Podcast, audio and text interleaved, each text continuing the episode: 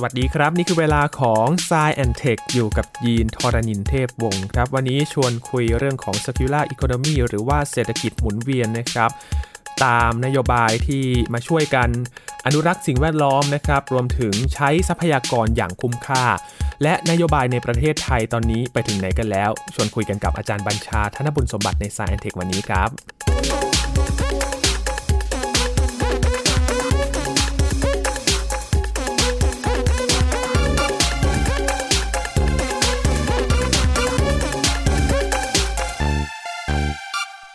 การใช้ทรัพยากรให้เกิดประโยชน์สูงสุด ถือว่าเป็นเรื่องสำคัญมาก ๆ เลยนะครับ โดยเฉพาะในช่วงเวลานี้ที่มีการเปลี่ยนแปลงสภาพภูมิอากาศโลก ภาวะโลกร้อนตามมา และก็ปัญหาขยะ โดยเฉพาะขยะพลาสติกนะครับ ที่ไทยก็ติด top ที่ไม่อยากติด top เท่าไหร่นะครับ มีขยะพลาสติกมากเป็นอันดับต้น ๆ ของโลกเลย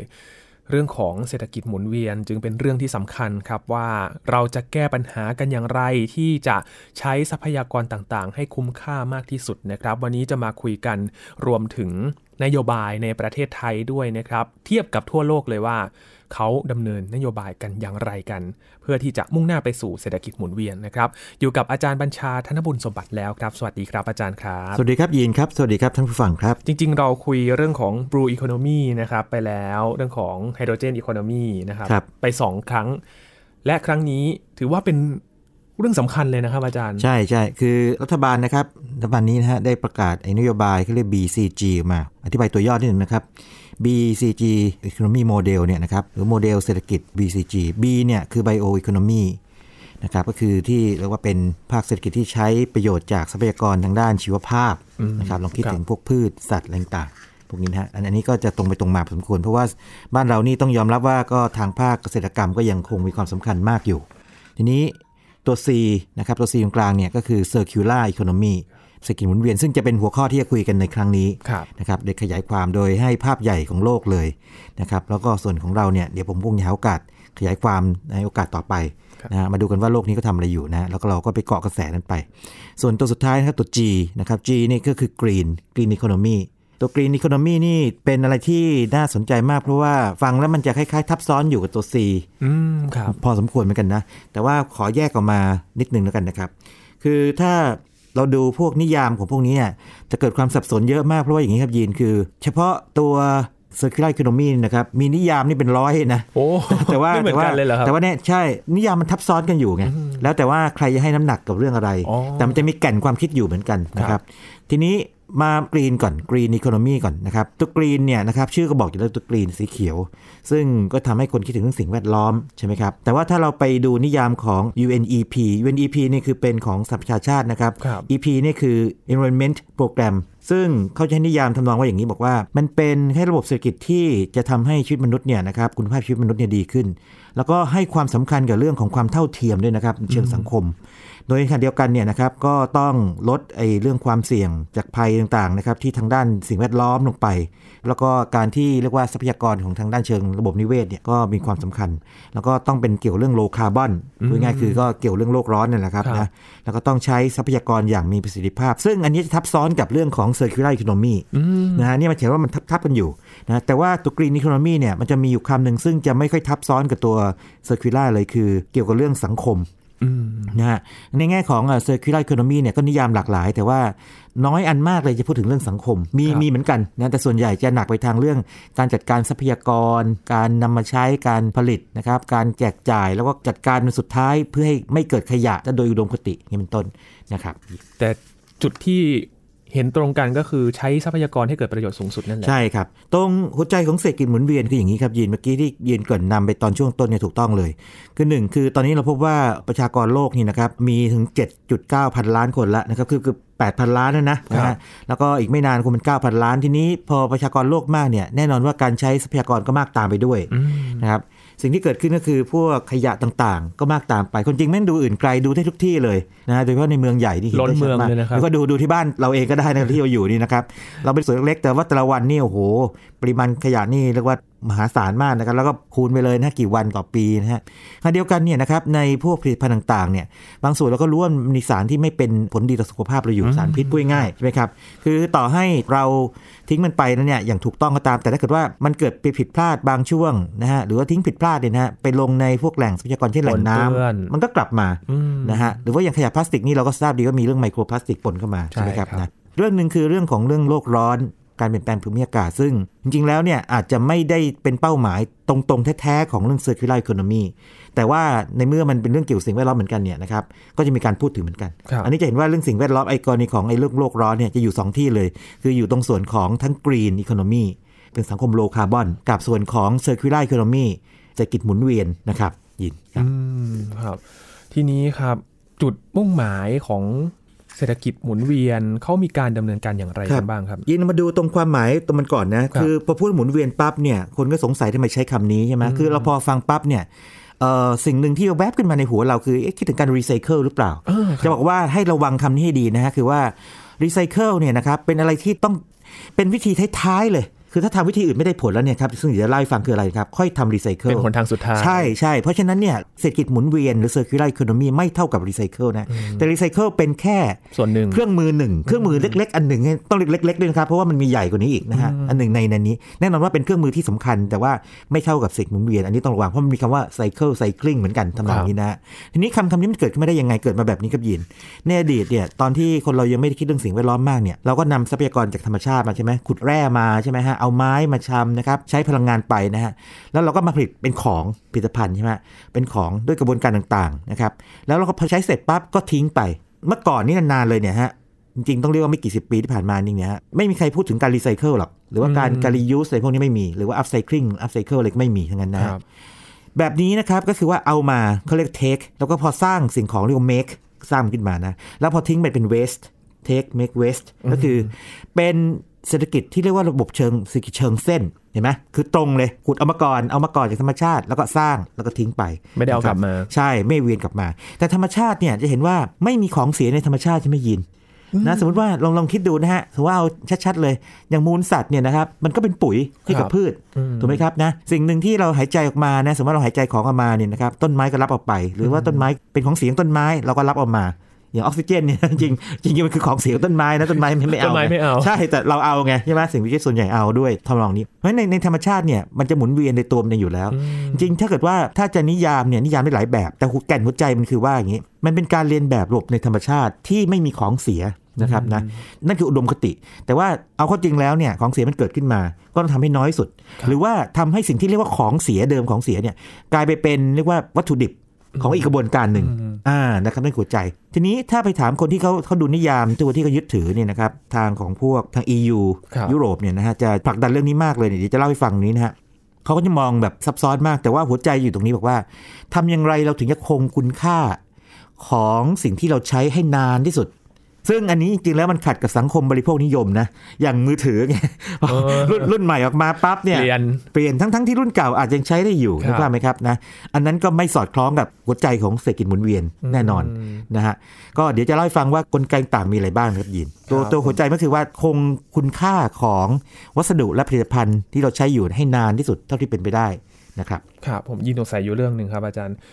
สิ่งที่เราเรียกว่าของเสีย แต่จริงๆ แล้วมันเสียจริงหรือเปล่าบางอย่างใช่ใช่เป็นประโยชน์สำหรับกลุ่มอื่นๆก็ได้ ถูกถูกใช่ครับมันเสียสำหรับคนที่ไม่เอาไงนะฮะนะแต่ว่าเพราะฉะนั้นเนี่ยเขาเรียกว่าต้องปรับทัศนคติกันใหม่ หรือว่าต้องมีวิธีการจัดการจูงใจในเชิงเศรษฐศาสตร์ เชิงจิตวิทยาต่างๆนะครับเข้ามาทำเรื่องนี้เยอะเลย เพราะว่าเราเราอยู่กับ linear economy หรือเศรษฐกิจเชิงเส้นมานานมากจนต้องคุ้นเคยกับมันครับอาจารย์บอกว่ารีไซเคิลเนี่ยมันเป็นส่วนเล็กๆของ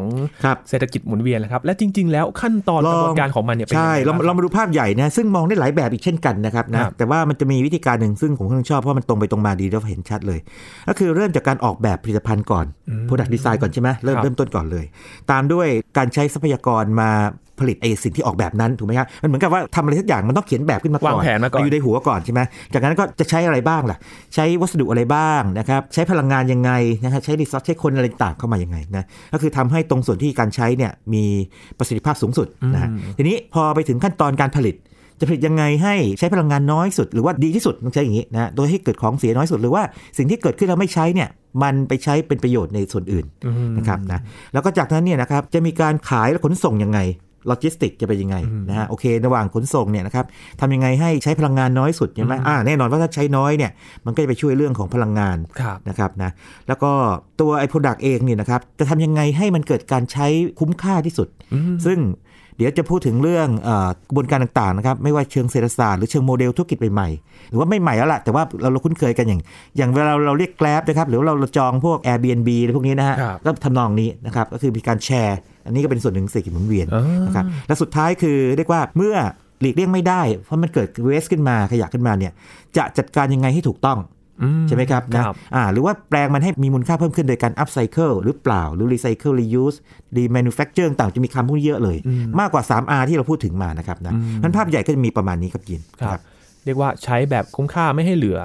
ใช่ใช้แบบคุ้มค่าให้คงนานที่สุดนะฮะอืมคงนานที่สุดทิ้งเมื่อจำเป็นจริง ๆ นะครับครับ คือจะบอกว่ากรณีของเศรษฐกิจหมุนเวียนเนี่ยนะครับ มันจะมีสถาบันที่เรียกว่าเป็นเอ่อสถาบันที่มีทรงอิทธิพลมากถึงขนาดที่ว่าส่งผลต่อวิธีคิดของ World Economic Forum เลยนะ อันนี้ชื่อ Ellen MacArthur Foundation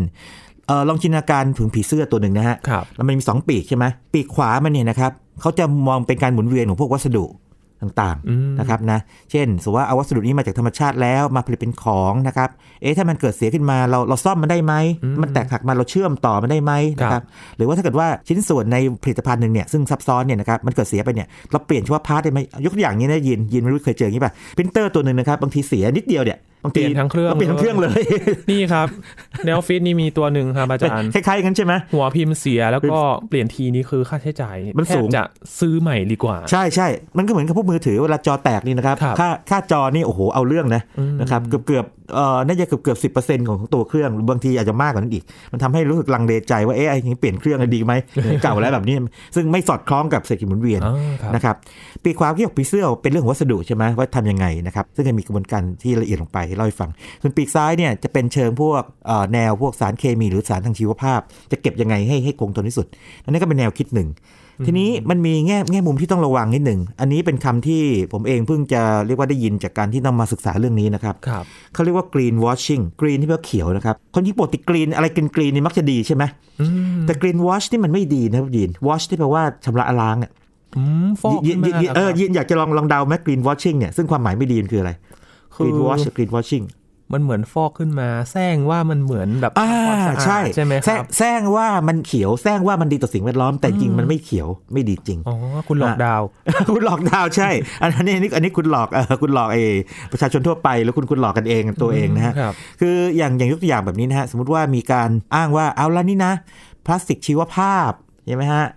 พอฟังนี้ปั๊บเนี่ยเราก็ฟังเฮ้ยจากชีวภาพก็ดีสิมันชีวะชีวะใช่ไหมเพราะมันคงย่อยสลายได้เอาก็จริงอาจจะไม่ใช่ เพราะว่าคำว่าพลาสติกชีวภาพเนี่ยแปลมาจากไบโอพลาสติก ซึ่งในบาง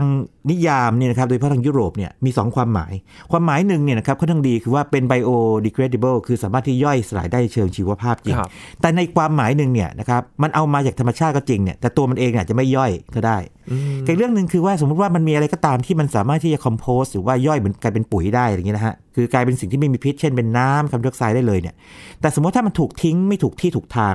ลองจินตนาการนะครับสมมติว่าของที่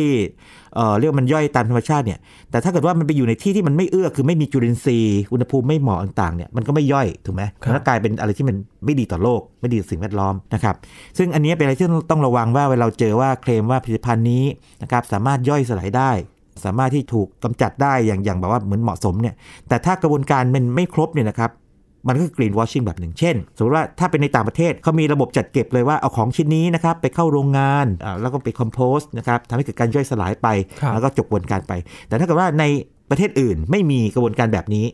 ก็จบเลยอืมมันก็กลายเป็นขยะชิ้นใหม่ชิ้นหนึ่งขึ้นมา แบบนี้ก็ต้องระวังเหมือนกันว่า การอ้างถึงเรื่องพวกสิ่งแวดล้อมเนี่ยให้ระวังเรื่องไอ้พวกกรีนวอชชิ่งหรือการฟอกเขียวด้วยอืมนะครับครับ มันก็เหมือนเป็นการปกปิดนะครับ อาจารย์เพราะจริง ๆ มันเป็นการบอกไม่ครบ หรือบางทีอาจจะเป็นการเข้าใจผิดของคนที่ให้ข้อมูลด้วยเองอ่าถ้าถ้าเรามองมองเอ่อมองแบบปกป้องเขาหน่อยนะหรือว่าครับเป็นธรรมต่อเขาหน่อยเขาอาจจะไม่เข้าใจเรื่องนี้ก็ได้อืมนะครับแต่ว่ากรณี circular economy เนี่ยอย่าลืมว่าพอพูดว่า economy ปั๊บเนี่ยนะครับเป็นระบบเศรษฐกิจเลยนะมันต้องมองให้ครบวงจรอืมนะครับคือครบตั้งแต่ต้นจนจบเลยครับครับ แล้วกระบวนการต่างๆที่ออกแบบ อยู่ใน circular economy เนี่ยจะส่งผลต่ออะไรบ้างครับ โอ้ถ้าส่งผลต่อได้ทำจริงๆเอางี้นะครับ สมมุติว่าผู้บริโภคทั่วไปเนี่ยนะครับอาจจะไม่ได้รู้สึกอะไรมากนักครับนะฮะ แต่ว่าคนที่รู้สึกก่อนเลยคือพวกประเภทผู้ผลิต คืออย่างกรณีของ EU เนี่ยครับเขาเริ่มแล้วนะครับ คือว่าเขาจะเริ่มมีการบอกว่าเอาละเราต้องการปกป้องสิ่งแวดล้อมใช่ไหมครับผ่านไอ้ circular economy เนี่ยนะครับ เพราะฉะนั้นเนี่ย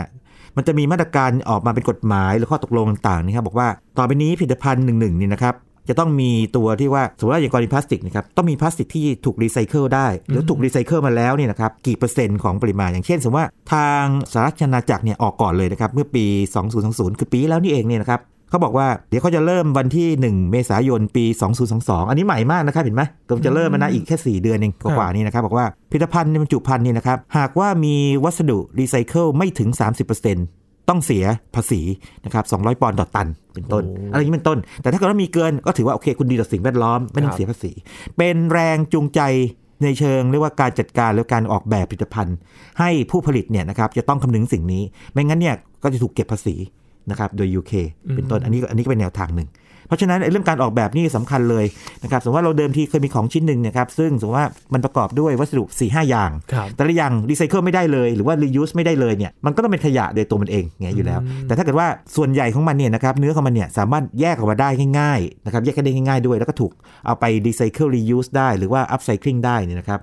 หรือว่าถูกซ่อมแซมได้ง่ายนะครับมันก็จะดีกันต้นนะคครัรับบเพราะฉะนั้นเรื่องการออกแบบนี่เป็นประเด็นตั้งแต่ต้นเลยครับยิน ครับโอ้ครับถือว่าสำคัญมาก ๆ เลยครับนะครับเพราะฉะนั้นนักออกแบบในปัจจุบันนะครับไอ้ต้องตระหนักเรื่องนี้ไว้ให้ดีนะครับว่าเวลาออกแบบผลิตภัณฑ์เนี่ยไอ้ต้องคำนึงเรื่องนี้พวกนี้ด้วยเพราะว่าบริษัทที่จ้างนักออกแบบเหล่านี้นะครับเขาอาจจะต้องเรียกร้องบอกว่าคุณช่วยออกแบบตัวของให้หนึ่งชิ้นส่วนทำจากวัสดุที่มันสามารถที่จะนำกลับไปใช้ใหม่ได้ หรือถ้าไม่ได้ซ่อมแซมใหม่ได้นะครับหรือถ้าเกิดจำเป็นจริง ทั้งชิ้นเนี่ยต้องถูกถอดแยกง่ายๆยี่ลองจินตนาการอย่างนี้เลยนะครับ ลองคิดถึงของง่ายๆเลย อย่างปากกาลูกลื่นอันหนึ่งเนี่ย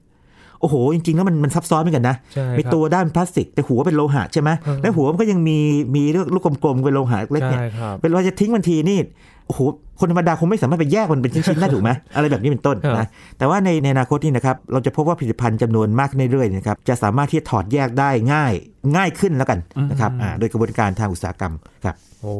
ดีเลยนะครับ จะได้ แยกส่วนได้อย่างถูกต้องเอาไปใช้ได้ถูกวิธี ใช่ใช่แล้วก็อาจจะนำไปใช้ใหม่ใช่ไหมครับ ซ่อมแซมได้ใช้ใหม่คือ reuse นะซ่อมใหม่ก็ repair ครับนะครับถ้าเปลี่ยนได้ง่ายๆ ว่าถอดชิ้นเก่าออกเอาชิ้นใหม่ใส่ ไม่ต้องซื้อเครื่องใหม่เพื่อง่ายไม่ต้องซื้ออันใหม่หมดอะ replacement หรือว่าถ้า recycle รู้จักกันดีอยู่แล้วนะครับหรือ remanufacture ก็คือว่าผลิตใหม่ขึ้นมาทั้งชิ้นเลย ให้คุณภาพดีเท่าเดิมหรือดีกว่าเดิมอีกนะครับอย่างนี้เป็นต้น อันนี้จะเป็นคำที่เดี๋ยวเราจะพบมากขึ้นเรื่อยๆนะครับได้ยินมากขึ้นเรื่อยๆนะครับในเรื่องของ circular economy ครับครับแสดงว่าสิ่งของรอบตัวเราเนี่ยมันก็มีโอกาสที่จะ เอาไปอยู่ในกระบวนการนี้ได้หมดเลย แน่นอนมีเลย ทีนี้ถ้าเกิดว่าผู้บริโภคเนี่ยเล่นด้วยเนี่ยนะครับแล้วว่ามี awareness มีความตระหนักมากเนี่ยเวลาเขาดูนะครับมันก็จะมีฉลากผลิตภัณฑ์ใช่ไหมครับเอาละผลิตภัณฑ์ชิ้นนี้เนี่ยนะครับมันมีความที่เรียกว่าดีต่อสิ่งแวดล้อมนะครับในเชิง circular economy แค่ไหนเนี่ยเขาต้องบอกครับมันคล้ายๆกับปัจจุบันที่มีเรื่องเบอร์ 5 มีมาสักพักใหญ่แล้วนะฮะหรือว่าพวก carbon footprint ครับ water footprint พวกนี้ แต่คราวนี้มันจะหนักกว่าพวกนี้อีกคือว่ามันจะไม่ได้แค่พูดถึงเรื่อง footprint ของเรื่องคาร์บอนหรือน้ำที่ใช้นะแต่มันจะพูดถึงว่าไอ้สภาพการที่มันจะถูกเอานำกลับไปหมุนเวียนใหม่ได้เนี่ยมันสูงแค่ไหนนะครับครับผู้บริโภคก็อาจจะตัดสินใจเลือกสิ่งที่เรียกว่าให้ความสำคัญมากกว่านะครับอืมครับ มีตัวอย่างหรือยังครับอาจารย์ที่เขาใช้กระบวนการของ circular economy แบบจริง ๆ จัง ๆ กันแล้วนะครับ จริง ๆ ในยุโรปกับทางญี่ปุ่นเนี่ยมีมีมาก่อนแล้วนะครับนะมีมีมาก่อนแล้ว แต่ว่าเราอาจจะไม่ค่อยได้ยินบ่อยมากนักนะครับ อย่างเช่นอย่างนี้เลย อย่างเช่นสมมติว่าทางบริษัทที่ผลิตสเก็ตบอร์ดครับสเก็ตบอร์ดนี่ เราก็รู้ว่าคนที่เล่นสเก็ตบอร์ดนี่เขาจะรู้ว่าน้ำหนักมันต้องเบาเนาะแต่มันต้องแข็งแรงพอถูกไหมครับนะอืมแข็งแรงพอด้วยนะก็แน่นอนว่าพอเป็นต้องแข็งแรงพอเนี่ยสิ่งที่เกิดขึ้นคือถ้าเป็นดีไซน์สมัยก่อนเนี่ยนะครับเขาก็ใช้วัสดุหลายชิ้นนะฮะหลายชิ้นเพื่อให้มันทำหน้าที่ต่างๆ กัน แต่ทีนี้พอเป็นหลายชิ้นปั๊บสิ่งที่เกิดขึ้นคืออะไรวันหนึ่งสเก็ตบอร์ดมันหมดอายุการใช้งานด้วยมันเสื่อมสภาพไปเนี่ยโอ้โหจะแยกไอ้หลาย ๆ ชิ้นมานี่มันยากนะใช่ไหมยินครับนะครับแยกทำไงอะ เพราะฉะนั้นเนี่ยนะครับถ้าออกแบบใหม่ก็ต้องเป็นชิ้นเดียว วัสดุแบบไม่ใช่ชิ้นเดียว วัสดุชนิดเดียว แต่ทำอาจจะทำหลายชั้นก็ได้นะอ่าแต่เป็นวัสดุชนิดเดียวกันนะครับอันนี้ก็เป็นแบบหนึ่งของการที่ว่าเริ่มต้นในการออกแบบเลยแล้วผลิตนะครับแล้วก็มีอย่างอื่นด้วยที่ก็เริ่มเริ่มทำกัน แต่ว่าต้องพูดว่ายังไม่มากยังไม่มากนักนะแต่เริ่มมีมาแล้วครับครับอืมน่าสนใจมากๆเลยนะครับครับที่มองถึงเอาวัสดุในรูปแบบเดียวกันเนี่ยเอามาใช้ แล้วก็พอหมดอายุการใช้งานเนี่ยก็สามารถอะ เอาไปกลับมาหรือว่าอย่างที่อาจารย์บอกว่าสามารถเอามาทำใหม่ให้มันดีกว่าเดิมได้ใช่ด้วยใช่หรือก็จะมีโมเดลทางธุรกิจนะครับยิน อย่างเช่น ปัจจุบันเนี่ยใครๆมีรถยนต์นะครับก็จะรู้เลยว่ารถยนต์เนี่ยจริง ๆ มันใช้เวลาส่วนใหญ่ถ้าไม่ให้เซลแมนหรือคนที่เดินทางกันเยอะนะ มันใช้เวลาส่วนใหญ่อยู่การจอดนะ ถูกไหมสมมติว่าสมมติว่าเราขับไปทำงานใช่ไหมครัฮะบแล้วก็จอดทิ้งไว้ที่ทำงานนะประมาณสักหลายชั่วโมงทีเดียวอาจจะออกไปกินข้าวกลางวันหรืออะไรอย่างนี้นิดหน่อยแต่จริงๆแล้วเนี่ยเวลาส่วนใหญ่มันจอดนะหรือว่าเอาง่ายๆเลยสมมติว่าเราขับกลับบ้านไปทั้งคืนมันก็อยู่ที่บ้านมันก็เราจอดอยู่นะถูกไหมนะครับนะเออมันก็มีโมเดลเสร็จเออเรียกว่าที่มันเกี่ยวข้องกับ circular economy นะครับคือเป็นเขาเรียก sharing ก็คือทำนองว่าแทนที่จะมองผลิตภัณฑ์พวกนี้นะครับเป็นสินค้าเนี่ยให้มองเป็น service นะครับมองเป็น service บอกว่าเอาละคุณเช่ารถจากเราไป เจ้าของเนี่ยคือบริษัท แต่คุณเช่าไปแล้วภายใน 3 ปี 5 ปีเนี่ยมีคอนแท c t สัญญากันเลยว่าคุณสามารถที่จะเปลี่ยนโมเดลได้ต่างๆแล้วก็คุณเสียค่าค่าเช่ามันไปนะครับแล้วก็ค่าซ่อมบำรุงเนี่ยนะครับก็ถูกรวมมันเน้นไปครับนะเป็นครั้งๆไป ความจริงเนี่ยอันที่ง่ายสุดเนี่ยถ้าใครทำงานออฟฟิศเนี่ยจะเข้าใจดีเลยเรื่องนี้ อย่างเครื่องถ่ายเอกสารอืมการถ่ายเอกสารคืออะไร การถ่ายเอกสารคือเราจริงเราไม่ต้องการเครื่องนะครับเราต้องการเอกสารที่มันถูกทำสำเนามาเหมือนกับของเดิมอีกชุดหนึ่งอีกชุดหนึ่งใช่ไหมตัวเครื่องเป็นแค่อุปกรณ์ใช่ไหมตรงกลางที่ที่นะต้องกลางนั่นเองสิ่งที่เกิดขึ้นก็คือว่าบ ริษัทเนี่ยก็บอกว่าเอาละคุณไม่ต้องซื้อเครื่องเรา คุณเช่าเครื่องรุ่นนี้ก็มีค่าเช่า แล้วเรามาคอย maintenance ทำไอการซ่อมบำรุงให้คุณนะครับพอถึงเวลาแบบมีเครื่องรุ่นใหม่มา คุณอยากจะเปลี่ยนก็ได้นะ ก็จ่ายเงินเพิ่มหน่อยค่าเปลี่ยน โดยที่คุณไม่ใช่เจ้าของมัน เจ้าของคือบริษัทอย่างนี้เป็นต้นเขาก็เอาเครื่องที่อาจจะเรียกว่ายังดีอยู่นี่นะครับมันจะตกรุ่นไปหน่อยเนี่ยไปให้ที่อื่นเช่าต่อเพราะที่อื่นอาจจะไม่ต้องการฟังก์ชันเยอะแยะขนาดนี้นึกภาพไหมครับแบบนี้ก็เป็น circular economy แบบหนึ่งเป็นโมเดลธุรกิจ นะครับซึ่งเราเดี๋ยวเราจะได้เห็นมากเรื่อยๆแล้วอย่างฟิลิปส์เนี่ยนะครับเขามองว่าหลอดไฟเนี่ยนะครับให้เช่าให้เช่าให้พูดง่ายๆคืออย่างนี้คิดถึงหลอดไฟเนี่ยเราต้องการแสงใช่ไหมครับจริงๆเราไม่ต้องการตัวหลอดถูกไหมเราไม่ต้องการเก็บตัวหลอดไว้ตลอดไปกับเราเราต้องการความสว่างเรความสว่างใช่ไหมเพราะฉะนั้นตัวหลอดไฟเนี่ยและระบบต่างๆเนี่ยเป็นของบริษัทครับแล้วเขามาเปลี่ยนให้ตามเงื่อนไขกันตกลงนะครับนี่ก็ circular economy เหมือนกันนะคครับรับ แล้วอย่างที่มีบางบริษัทนะครับอาจารย์ครับ เขาใช้รถยนต์กันแบบหลายคันเลยครับใช้เช่าเอาครับอาจารย์ครับพอหมดเวลาก็เปลี่ยนอันนี้นับไหมครับอาจารย์ใช่ใช่เป็นเหมือนกันเป็นเหมือนกันนะฮะแต่ว่าต้องมองว่ามันเป็นเครื่องมือหนึ่งครับมันคงใช้ได้กับบางเรื่องไม่ทุกเรื่อง แต่ว่าความพยายามแบบนี้เนี่ยมันจะช่วยให้การใช้งานพวกผลิตภัณฑ์ต่างๆนะครับเรียกว่ามีประสิทธิภาพสูงขึ้นนะครับแล้วการซ่อมบำรุงเนี่ยก็จะดีขึ้นด้วยเพราะว่าแน่นอนบริษัทย่อมอยากให้ของอยู่ในสภาพดี เพื่อให้สามารถเช่าได้เยอะใช่ไหมครับทีนี้เรามาดูประวัติมันเล็กๆนิดนึงดีไหมครับครับ ผมลองไปค้นดูนะจากเพื่อนนักวิจัยนะครับที่ให้มาเนี่ยจริงเรื่อง circular economy เนยนะครับมันเริ่มต้นมาพอสมควรแล้วเหมือนกันนะครับแล้วก็ไม่ใช่ฝรั่งด้วยนะ แต่ญี่ปุ่นเริ่มก่อน แต่ว่าตอนนั้นไม่ได้เรียก circular economy ครับนะครับเอาญี่ปุ่นนี่เริ่มตั้งแต่ปี 2001เนี่ยคือ 20 ปีก่อนโอ้นะครับโดยการออกกฎหมายว่าเขาจะทำให้เรียกว่าสังคมของเขาเนี่ยเป็นสังคมที่อ่ามีการรีไซเคิลเยอะนิดหนึ่งเริ่มต้นจากรีไซเคิลก่อนไงซึ่งครับเป็นเครื่องมือหนึ่งของ circular economy มานะครับนะแล้วก็ออกกฎหมายมา ที่น่าสนใจมากจีน ซึ่งเรามองว่าเป็นประเทศที่โอ้โหทิ้งของลงทะเลอย่าไปเยอะดีฮะเขาให้ความสำคัญกับเรื่องนี้มาตั้งแต่ปี 2006 แล้วนะครับครับคือประมาณสัก 15 ปีก่อนนู่น อยู่ในแผนพัฒนาไอ้ของเขาเนี่ยนะครับฉบับ11 แล้วก็ต่อมากลายเป็นเรียกว่ามีกฎหมายออกมาด้วยตามมาด้วย ฝรั่งเนี่ยนะครับมาเริ่มเริ่มจะจริงจังประมาณปี 2012 ประมาณ9ปีก่อนนี่เองนะฮะโดยเยอรมนีเนี่ยนะครับมีกฎหมายเกี่ยวเรื่องการจัดการเรื่องพวกขยะต่างๆนะครับนะแล้วก็จริง ๆ เรื่องพวกนี้มันมีมาก่อนแล้วแหละ แต่หมายถึงว่ามันเริ่มมาจริงจังเป็นระบบที่มองว่าเป็น circular economy จริงๆเนี่ยเป็นแบบนี้นะครับ แล้วก็มาถึงปีนี้ปี 2015 เป็นปีสำคัญ เพราะว่า EU เนี่ยนะครับมี action plan ครับเรียกว่า EU Circular Economy Action Plan เลยนะครับย่อว่า CEAP บางคนอ่านว่าเสียบหรือเสียบอะไรเงี้ยฟังแล้วมันตลกดีนะนะครับแต่ว่านั่นนั่นเป็นหมุดหมายสำคัญเลยครับยีนที่ทำให้ว่า EU เอาจริงแล้วนะ EU เอาจริงแล้วนะครับจะเห็นว่าตอนนี้อเมริกานี่ยังนิ่ง ๆ อยู่เลย อเมริกานี่ถ้าเกิดว่ามองอเมริกานะครับเพิ่งมา เริ่มต้นให้ให้ยีนทาย ถ้าช่วงทรัมป์นี่สนใจไหมเรื่องนี้ ไม่ครับ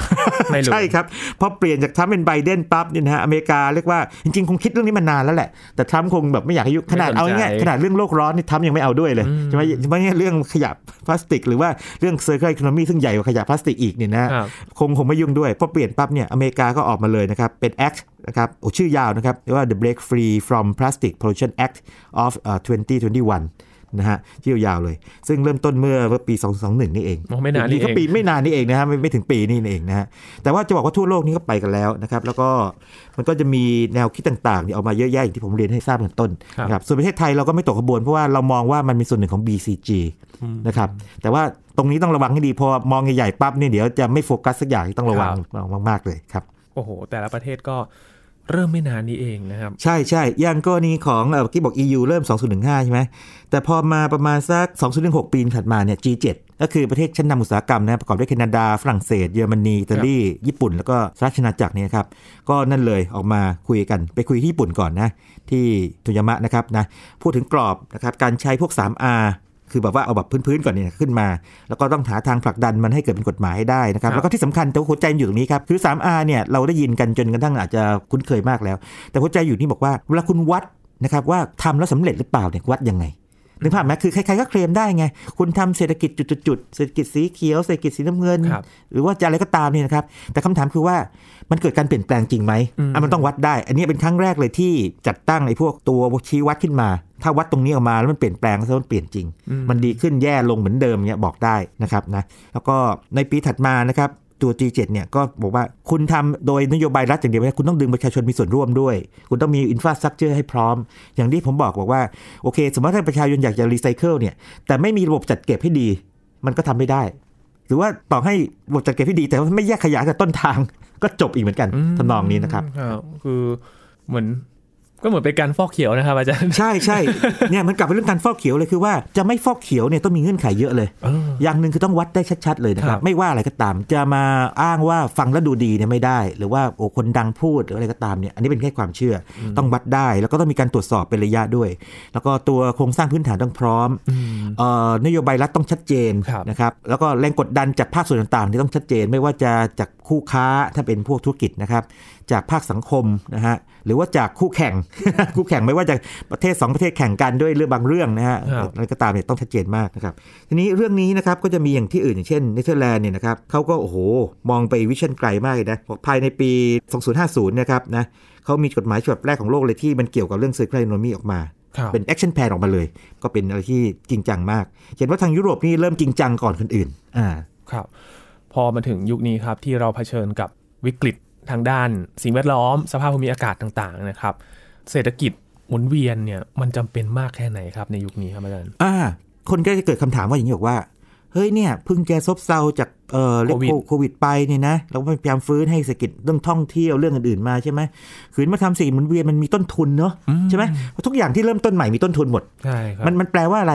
มันแปลว่าคุณไหนต้องยอมไม่ทำของเก่า นะครับสร้างของใหม่แล้วของใหม่ต้องมีอินฟ a าส t ั c เจอร์ e อ u c a t e คนมีต้นทุนหมด แต่ว่าคนที่ทำเรื่องนี้เขาคิดครับกีนเขาบอกว่าแรงจูงใจของมนุษย์เนี่ยครับก็คือเรื่องผลประโยชน์ตอบแทน เพราะฉะนั้นการทำไอ้ circular economy เนี่ยมันต้องเกิดการจ้างงานขึ้นมาอืมนะครับนะเกิดการจ้างงาน พอเกิดการจ้างงานปั๊บเนี่ยมันก็ทำให้เศรษฐกิจมันหมุนไปได้ แล้วครับมีการประเมินมาเลยว่าเศรษฐกิจมันจะหมุนเท่าไหร่ถ้าคุณทำทำได้สำเร็จ แน่นอนว่ามันต้องมีการลงทุนเริ่มต้น ดังนั้นเรื่องนี้นะครับ จะเป็นหนึ่งในเครื่องมือนะครับที่ทางอย่างน้อยทางยุโรปแล้วก็ทั่วโลกรวมทั้งไทยด้วยถ้าคิดด้วยอย่างนั้นนะครับบอกว่าเป็นเครื่องมือสำคัญหนึ่งที่จะช่วยในการฟื้นฟูนะครับไอ้โลกนี้จากไอ้เรื่องโควิด แล้วก็อื่นๆ เรื่องเศรษฐกิจมันที่มันไม่เคยดีมาตลอดนะครับนะแต่ว่าก็ต้องมีความมุ่งมั่นจริง ๆ แล้วก็ลงมือกันจริง ๆ นะครับอืม แล้วก็เมื่อกี้ที่ยินถามว่ามันจะเกิดประโยชน์เลยพวกนี้ไหมใช่ไหมฮะครับไอ้ประโยชน์ต่างเนี่ยมีมีแน่นอนเพราะว่าคงจะดีใจถ้าเกิดพวกขยะต่างถูกจัดการอย่างเรียบร้อยขึ้นใช่นะครับนำใช้ประโยชน์ขึ้น แล้วก็เราจะมั่นใจได้มากขึ้นว่าไอ้พวกแหล่งทรัพยากรต่างๆ เราไม่ว่าน้ำอากาศต่างเนี่ยจะไม่ถูกปนเปื้อนด้วยสารพิษต่างๆ เป็นต้นครับอืมครับ แม้ว่าจะะเผชิญโควิด -19 นะครับแต่ว่าวิกฤต เรื่องของสิ่งแวดล้อมเนี่ยมันก็มาคู่ๆกันนะครับ เราคงปล่อยไปไม่ได้นะครับใช่ถ้าเราไม่เริ่มต้นตอนนี้เลย ต้องถือว่าเป็นอีกหนึ่งในความพยายามใหญ่เลยนะครับของมนุษย์แล้วก็มองเป็นระบบเศรษฐกิจเลย คือไม่ให้มองว่าเป็นแค่วิธีการอย่าง reuse recycle